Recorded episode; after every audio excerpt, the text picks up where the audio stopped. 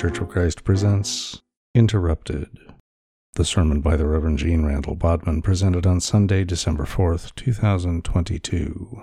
I wonder if you can remember a time when your life was utterly interrupted by change. I think most of us can. A move, a child, a job, an opportunity, a loss, a challenge. All of us have had our lives interrupted by things we hoped for, things we didn't hope for, and things we didn't know to hope for. Today's scripture lesson of the interruption of Mary's life is one that is so familiar to us that it's almost hard to pay attention to the details. There's a young woman, maybe even a fairly young teen, an angel, perplexity, reassurance, announcement, agreement, exit stage left. The end. We know the story. We don't need to stop and think about it. Its very peculiarity is hard to see and hear after so many rereadings and so many representations in art all over the world. Second only to the crucifixion, in Christian art, the Annunciation to Mary is the most, rep- the most repeated motif. Now, I want to say right from the start that we could get caught up in post Enlightenment questions about whether this text is literally or factually true whether a virgin could, in fact, have a child. We know science now, that doesn't seem real. Whether a child could be born of mixed human and divine parentage. Whether a supernatural messenger actually visited an obscure woman in an otherwise obscure village. A supernatural messenger with a name, Gabriel, a being ancient enough to have been present to the prophet Daniel and perennial enough that Muslim tradition will later claim him as the messenger who announced Muhammad's role as God's prophet. We could stop there, but I'm more interested in what seems to me to be more pressing questions about what this story, which seems to predate the Gospel of Luke, meant to the early community that saved it and cherished it. About why Luke chose to include it and what it meant to the community to whom Luke was writing. And of course, what challenge or invitation this story might have for us in 2022. You can find any number of modern scholars who address those earlier contextual questions, most accessibly in the book I mentioned last week, John Dominic Crossan and Marcus Borg's The First Christmas.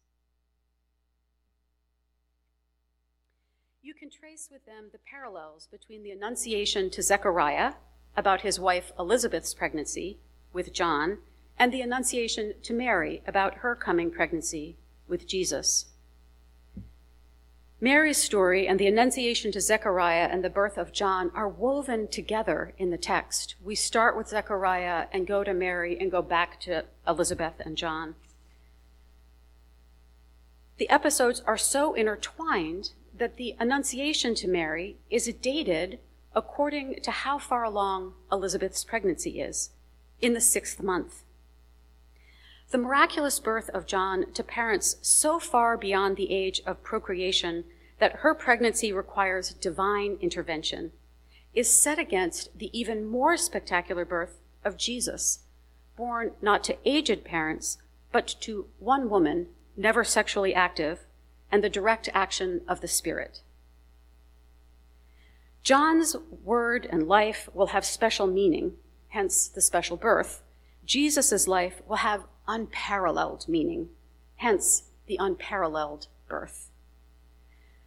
John and Jesus are cousins of a kind, since Elizabeth and Mary are kinswomen, but Luke makes clear to his audience that these intertwined, by these intertwined stories, whose message should have the greater claim on their lives. A Jewish audience would not have been shocked by a divinely aided birth to barren or aged parents. It's a story that is told and retold in the Hebrew Bible. They might have been shocked, however, about one where there was no father. In the Greco Roman cultural context, this divine birth is also unique. In this case, not because only one parent is human. In that world, relationships between human and divine are relatively common. In fact, later in his life, a story will arise about Octavian, later named Caesar Augustus, and about his mother, Atia, and a trip she made to the temple of Apollo. She slept and dreamt of a serpent, and when she woke, she couldn't wash this mark of the serpent off her body. Nine months later, Octavian was born, making him indeed the son of a god. But in the Roman world, this always included intimacy between the human and the divine characters.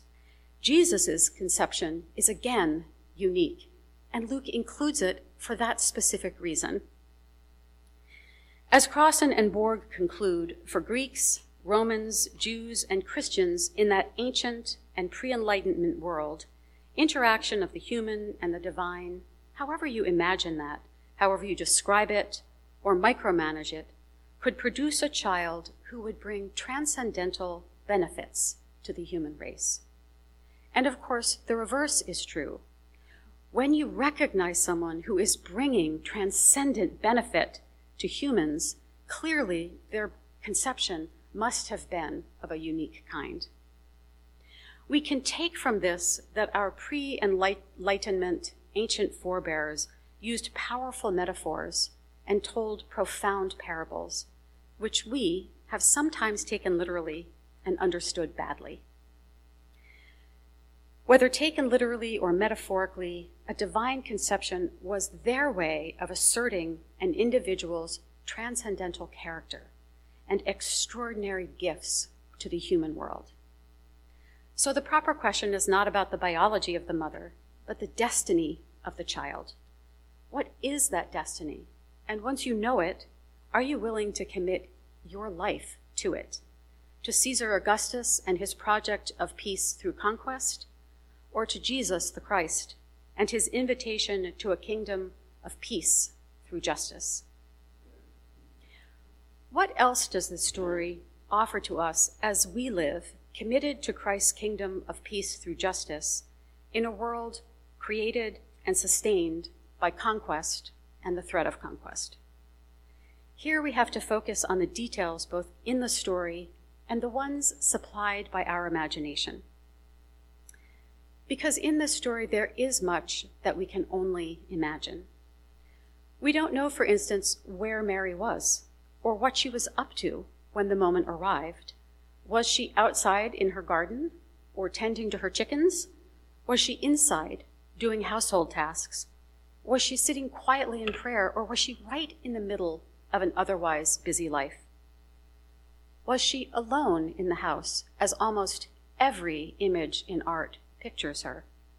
That in itself would have been an out of the ordinary moment in a village in that time period, in a small village home. Art across the centuries has tended to see her alone and either inside or perhaps on a portico just outside her house. Sometimes she is reading.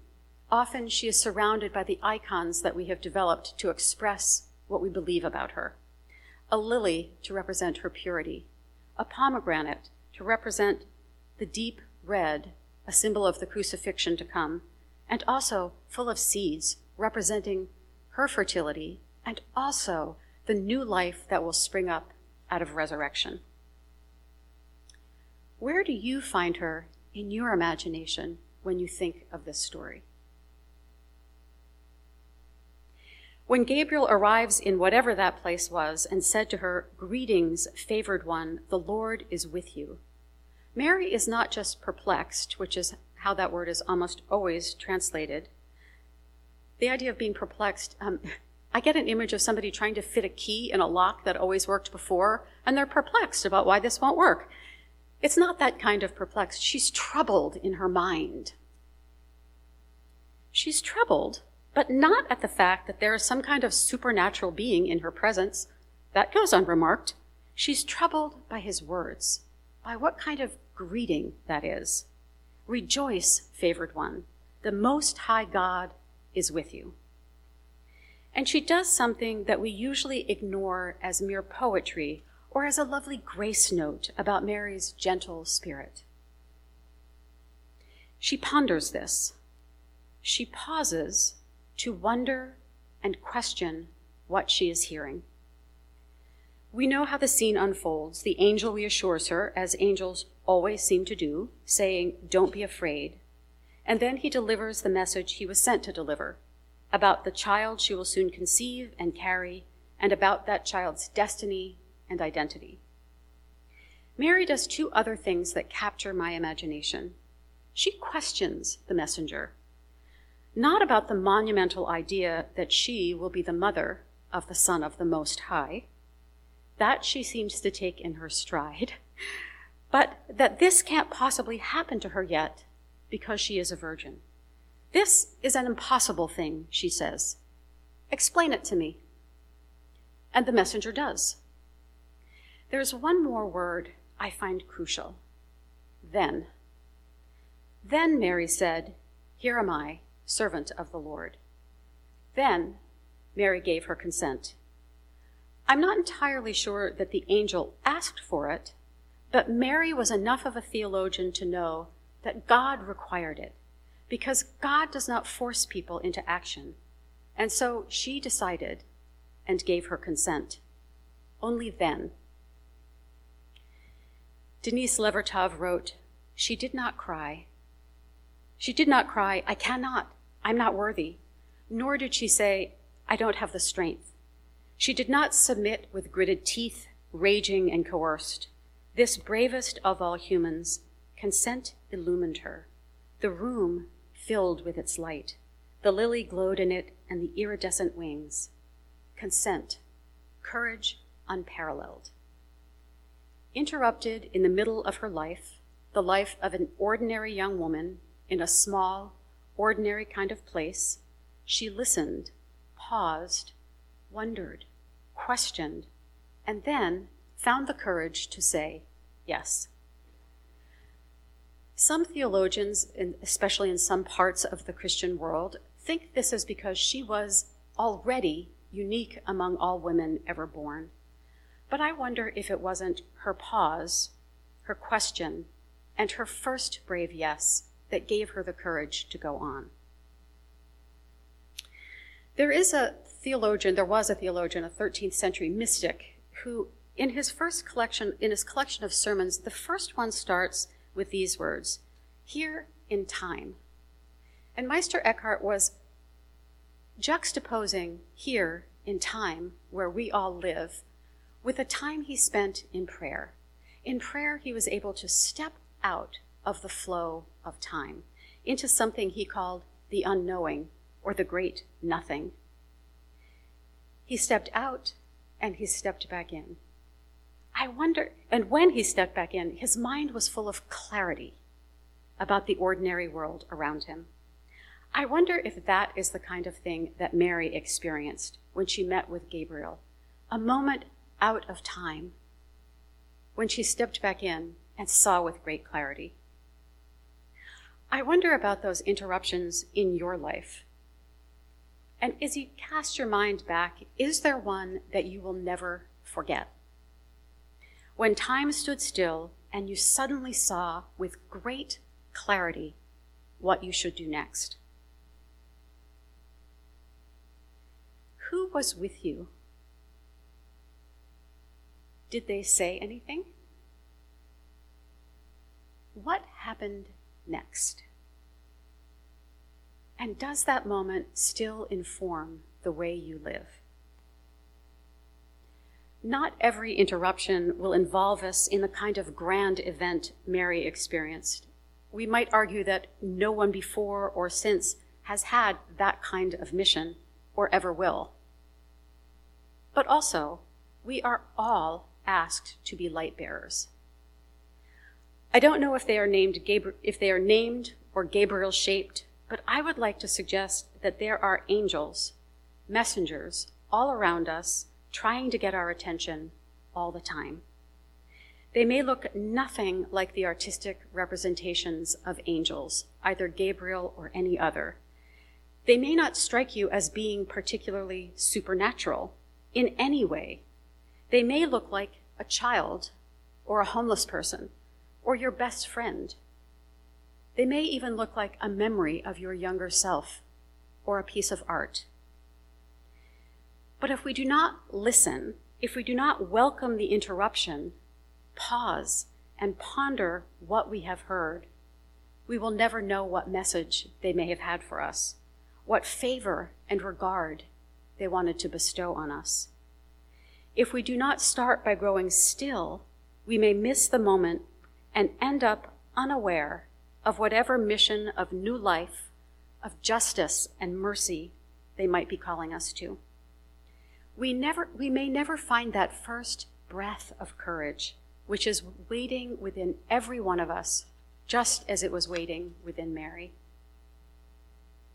Living as we are between God's realm of justice and this world's realm of conquest, in a world that is always ending and being reborn, a world made, unmade, and remade again and again, the invitation of Advent is to stay present, open to the messengers who will teach us what our part is in creating a cathedral of belonging, the beloved community that will outlast empires.